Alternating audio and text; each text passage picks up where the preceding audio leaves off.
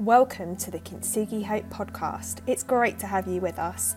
We are joined by some amazing speakers and experts who have experienced, like all of us, life's ups and downs. If you want to find out more about Kintsugi Hope, then please do head to the website kintsugi hope dot com. Hello and welcome to the Kintsugi Hope podcast. My name is Jess and it's great to have you with us again this month. I've got an amazing guest with me today as we look at the topic of healthy relationships. Um, Justin, why don't you introduce yourself to our lovely listeners? Yeah, sure. Thanks, Jess. Great to be uh, with you. Uh, my name is Justin Humphreys. I am Joint Chief Executive at Thirtyone:eight, which is an independent Christian safeguarding charity. Amazing. And you're also an author as well of two books now, I believe. Uh, this is true, yes. So my, my first book, co-authored with Doctor Lisa Oakley, uh, is called Escaping the Maze of Spiritual Abuse, Creating Healthy Christian Cultures. And my second uh, book, which was released um, more recently, is with Simon Barrington, and it's called Just Leadership, Putting Integrity and Justice at the Heart of How You Lead. Wow, amazing. So healthy relationships is obviously, and healthy cultures and healthy ways of leading is a really um, important topic to you based on sure. the work that you do and the, the kind of the books that you've written and the work that you champion. Um, why have you, why is that such a big topic for you? Why is it so close to your heart and why have you spent a lot of your time looking into that? I suppose it's it's similar to many people who who find themselves in um, maybe slightly unusual lines of work, and that it's a combination of personal experience, um, strongly held belief, um, and a sense of calling. Um, so all of those things for me coming together in, in one place um, have led me on a very interesting journey to, to get to this point. Um, my background was in uh, children and family social work, um, and from there various roles in, in local authority and then um, charities, and I've now been with Thirtyone:eight for uh, twelve years, um, so quite some time. But all of that really sort of um, given a foundation from my own personal experience, really. So um, having been brought up in a, a rather chaotic family environment, lack of security, stability, abuse and harm, um, adopted then into a, a Christian family, provided with all of those things that, that had been missing to that point. Um, and then having um, experienced the injustice of uh, childhood abuse myself. Wow. Um, all of those things coming together um, to, to really give me a, a sense in which what maybe I, I have a contribution to make here, and inviting God to take me on a journey. And then God reminded me of some things that I told him um, that I'd forgotten. Uh, and then you find yourself in a job like this. That's amazing. So what does a what does a day-to-day as a safeguarding charity C E O look like? Like what do you spend your time doing? Well, I mean, it's hugely varied, and I guess that's one of the things that I love about the work so much, that that um, although there are some typical things which are, you know, fairly everyday, there are different things w- which happen, different people to connect with, different issues to wrestle with. Um, people, whether they be organisations or individuals, um, just requiring um, support, advice, guidance, uh, another person to, to, to share a thought with um, around this whole topic of creating safer places. So the great thing is that, that we have the the real privilege to walk with um, over ten thousand organisations currently, um, all of whom um, to some extent or another are looking at what safer places look like in their context.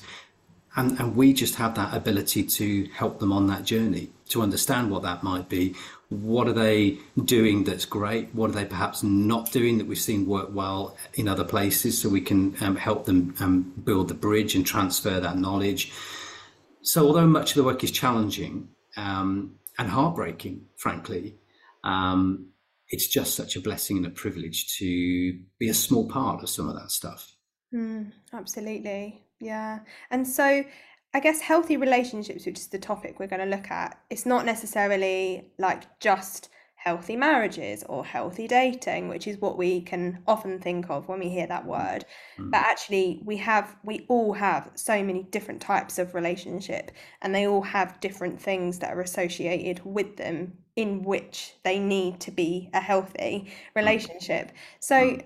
I guess kind of taking relationships very broadly, what would you say are the, I guess, top three things that any relationship, whether it's a working relationship or a personal relationship or a community relationship, that need to be in place for that to grow and flourish into a healthy one? Wow, just just to, to pick a, a top three. Well, let, let me suggest three so okay. I don't forget, and then I can come back to them um, and, and perhaps say a little bit more. So trust, respect and honesty. Nice. Um, th- those are, are three things which I think are absolutely key, whatever the relationship looks like. Um, if we don't have relationships of trust, um, then actually the quality and the depth of that relationship uh, is going to be lacking. And I think particularly when we're thinking about um, issues that, that challenge us in the context of our relationships, and, and for, for the work that we do at thirty-one eight, because we're thinking particularly around um, issues of harm and abuse, um, coercion, control, those, those sorts of, of things. Uh, if you don't have a trusting relationship within which to discuss those things, then um, they, they are not actually going to find their, their best foundation. Um, respect clearly uh, has to be um, a part of those relationships too. I think particularly in the context of a professional relationship, but I think in, in all relationships, frankly, um, that, that that respect has to be there, and, and the respect that's built on a sense in which we have equal value here. This, this transaction, if you like, this um, this connection that we have is built on two or more people coming together with different experiences, different backgrounds, different contributions, but they are all equally valid. Yeah.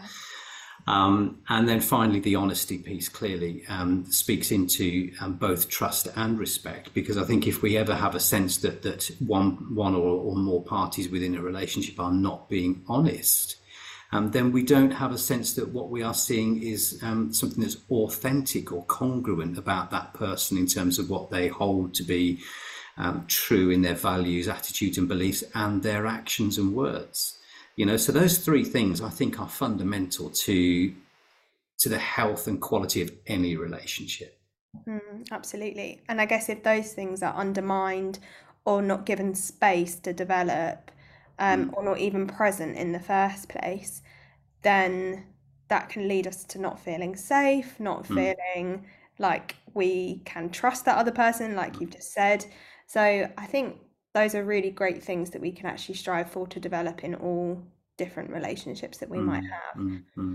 I guess moving to the other end of the spectrum, because in order to have a healthy relationship, there are also things that maybe if they were present, they would Um, mean that a relationship could become negative or unhealthy.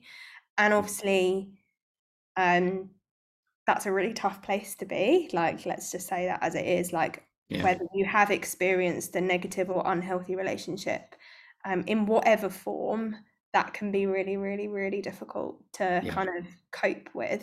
Mm-hmm. um, I guess, what would you say the warning signs would be from your professional opinion, but also I guess your personal opinion from what you've briefly shared, you've been through yourself, that if you were, I guess it's easier to spot them in somebody else's life, aren't they? Mm, um, mm. And sometimes if a friend opens up to you, you can go, mm, that doesn't sound super healthy. Um, and it's always easier to spot in yeah. maybe somebody else's life. But what would you say those those warning signs could be, Justin?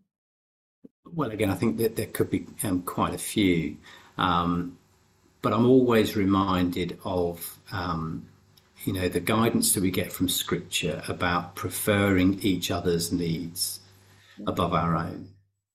Um, and when we get to a point where um, relationships seem to be one-sided, you know, rather than um, a genuine mutual sharing, a give and take, uh, an equal um, balance. You know, that, that piece that we were talking about around respect being a, um, a full acknowledgement of, of, um, of inclusion and equality within a relationship. Once that balance starts to, to be affected, we can start to see other issues and difficulties arise. So once the selfishness um, puts um, repeatedly one person's needs over the other, um, that's problematic. You know, and I think we have to be clear, don't we, that, that none, none of us are perfect. Mm. You know, we we need to um, challenge that um, myth of homogeneity, uh, as as um, Lisa and I have discussed it on, on many occasions, and, and um, found its way into the pages of Escaping the Maze. But, you know, nobody is either all good or all bad. We are we are a combination of both. We are we are all fallen people. Um, we are capable of doing great things, and hopefully, for the most part, those things are are, are guided by God and His Spirit. Um, equally, we are all capable of doing some not so good things and some pretty awful things um, sometimes. Um, so, recognizing that we both have that, uh, we have that ability for for both sides within our character. Um, the extent to which we are prepared to accept that, um, accept loving, constructive challenge to behaviours that, that, let's say, our, our partner uh, sees within us. Um, and the moment, again, that we uh, are unable to accept those things, or um, we're just completely oblivious to them, then again, uh, we, we can expect there to be uh, issues that, that arise from that. But I think when we, we think about, um, you know, relationships that become harmful, unhealthy, um, we have to, to, to, to appreciate that there, there is both um, the possibility for intent, but also for um, some of those things to be unintentional.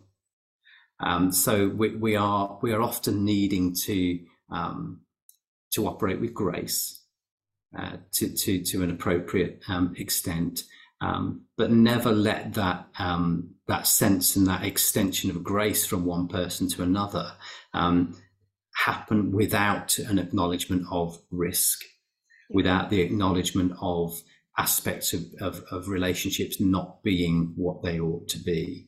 You know, so we, we always have to hold these things in balance. Mm, absolutely.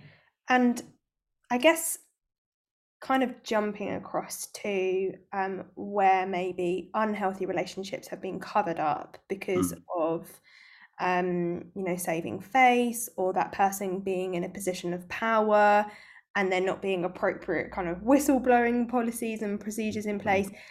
We're, we're hearing more and more about this now, like um, in today's culture, of people being really brave and actually saying twenty years ago, thirty years ago, ten years ago, four years ago, however, I was hurt by this person or this happened. Mm.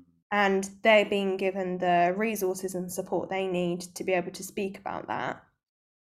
How can we, do you think we're learning from our mistakes in the past as a culture? Or do you think it's just getting harder to hide things because of social media and, you know, paper trails and mm. things being on emails instead of on letters? Yeah. And, you know, what do you think about that? Wow, uh, I, I, that is one of the, the, the biggest questions uh, that, that that we face at the moment, Jess. I think um, so. Some pe- people often ask, you know, it, are we seeing more harm and abuse now than we than we saw, you know, ten, twenty, thirty years ago, or, or is it just a combination of those things that you've um, already described? Um, and I, I'm. I just don't know that I have an answer to that question.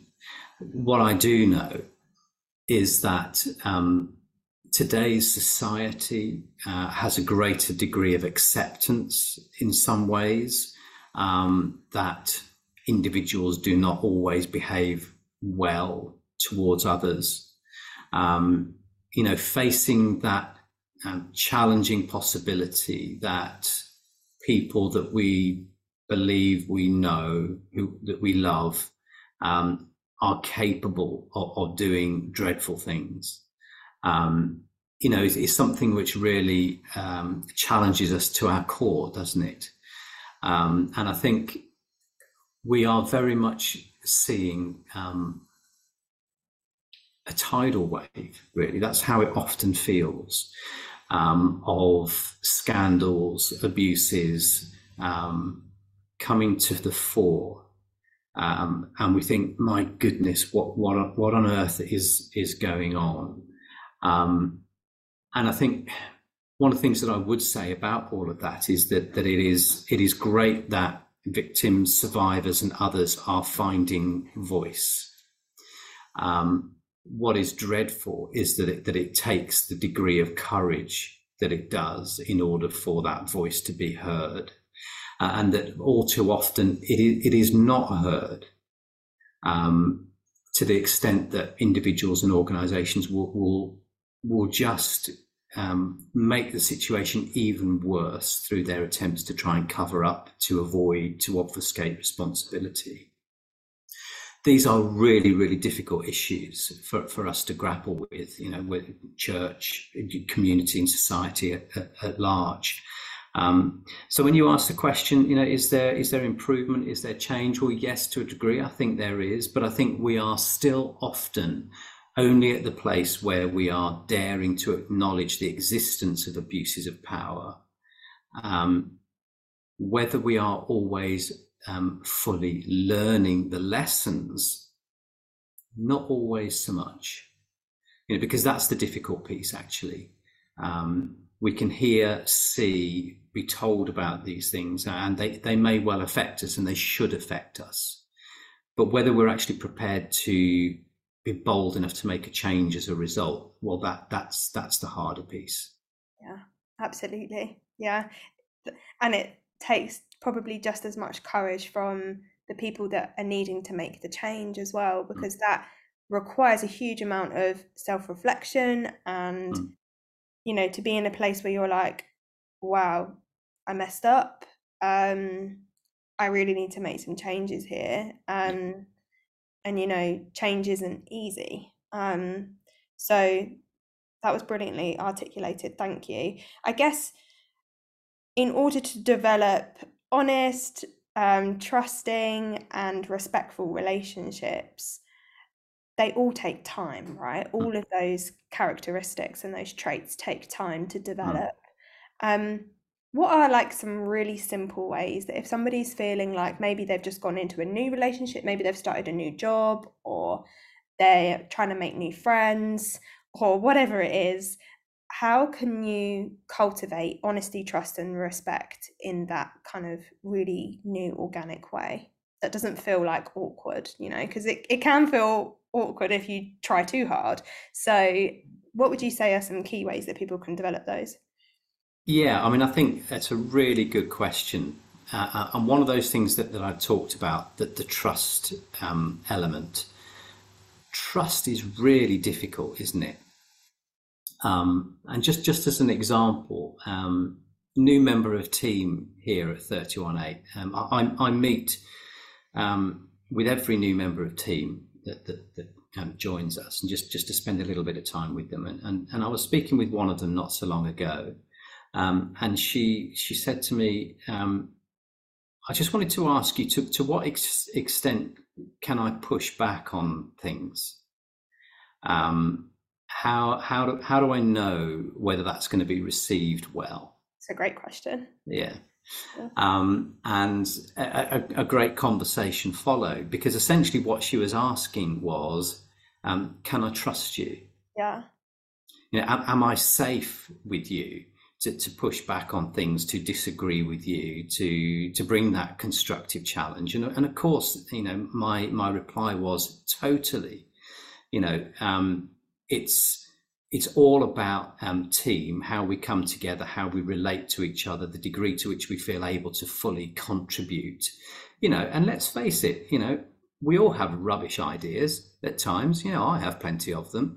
Um, and, you know, my colleagues have to say, yeah, great idea in theory, but that's really not going to work, or whatever it might be. You know, even Churchill, you know, he said for, for every one good idea I have, I have ten bad ones. But anyway, the, the bottom line is, um, do, do we create that trusting environment? Do we um, do we invite those people that, that we are either in relationship with or wanting to be in relationship with, um, to, to be open and honest with us, um, but to bring um, honest, can hopefully constructive um, challenge in a respectful way. So are we creating the environment ourselves? Are we modeling what we hope to see? You know, so as our parents would probably um, always tell us, you know, treat others in the way that you would expect to be treated. Mm-hmm. Um, so modeling it is is also um, important, um, you know, and thinking about how, how do we recognize for ourselves whether in fact the ways that we behave and the ways that we um, relate to others come across in the way we think they do. Mm. And are, are they helpful? Are they wholesome? Do they do they build people up rather than bring people down? Do they give them a sense in which they are safe and trusted, or, or something different? You know, so the degree to which we can self-reflect and learn about ourselves um, helps us then to uh, to hopefully show others it's okay. Actually, mistakes are okay. We're not always going to get it right, um, but let's work on this together. You know, this is joint effort. Mm, I love you know, whatever kind of relationship we're in. Yeah, absolutely, absolutely, and I love that, because that's so. It it allows time for growth as well. Like, yeah. You don't have to get it perfect to start with, mm. and actually, any relationship, as we said before, takes time, and we're all on this process. And I love the fact that your colleague felt um, safe to ask that question, and she was also asking, "How honest can I be with you? Yeah. Like, can can you take it, or do I need yeah. to, like?" withhold some things, and yeah. you know, that could have been because maybe in her previous job or what, she had a situation where maybe that wasn't received maybe in yeah. the right way, and you know yeah. um yeah. so she's learned from that and she's brought that to your absolutely workplace. So. and and that that you know, coming back to learning uh, again, um you know, for me, um giving that open invitation was part of my own learning. Um, it's something that I, I reflect on in um, Escaping the Maze. I remember a conversation when I just started a new job, and um, I asked my new line manager about why we did something the way we did something, and might, might it work better if we did it like this? And the response that he gave me at, the, at that point has stuck with me ever since. He said to me, "We don't do bright ideas around here." Oh dear. Um, and I remember that to this day, and I remember how I felt. I felt devalued, I felt crushed, I felt insignificant, I felt like my, my perspective was irrelevant. So you get to those places in life, don't you, where you think, I'm not going to be like that. Mm-hmm. You know, so I think we all have the opportunity to learn, um, and it does take time. Absolutely. Wow. Thank you, Justin. That's been a really helpful conversation. And if people want to read any more about your journey in either of the books, where's the best place for them to buy from? Um, all good bookstores, as ever. Um, yeah, so they're probably both published by S P C K. Um, I'd perhaps encourage you to um, get them from somewhere like Eden, uh, mm-hmm. if you can. Um, but yeah, they're they're they're they're. widely available, so yeah, please, please do get a hold of one. You can come to us and get one if you like, and I think often we're doing package deals on them, so yeah. Lovely, brilliant. Thanks, Justin. That's been a really great conversation. Yeah, it's been a pleasure, Jess. Thank you. Thank you so much for joining us at the Kintsugi Hope podcast. It's been great to have you with us. If you want to find out more about this amazing charity that creates safe and supportive spaces for those that are experiencing social isolation or poor mental health, then do check out the website kintsugi hope dot com. We'll see you on the next episode.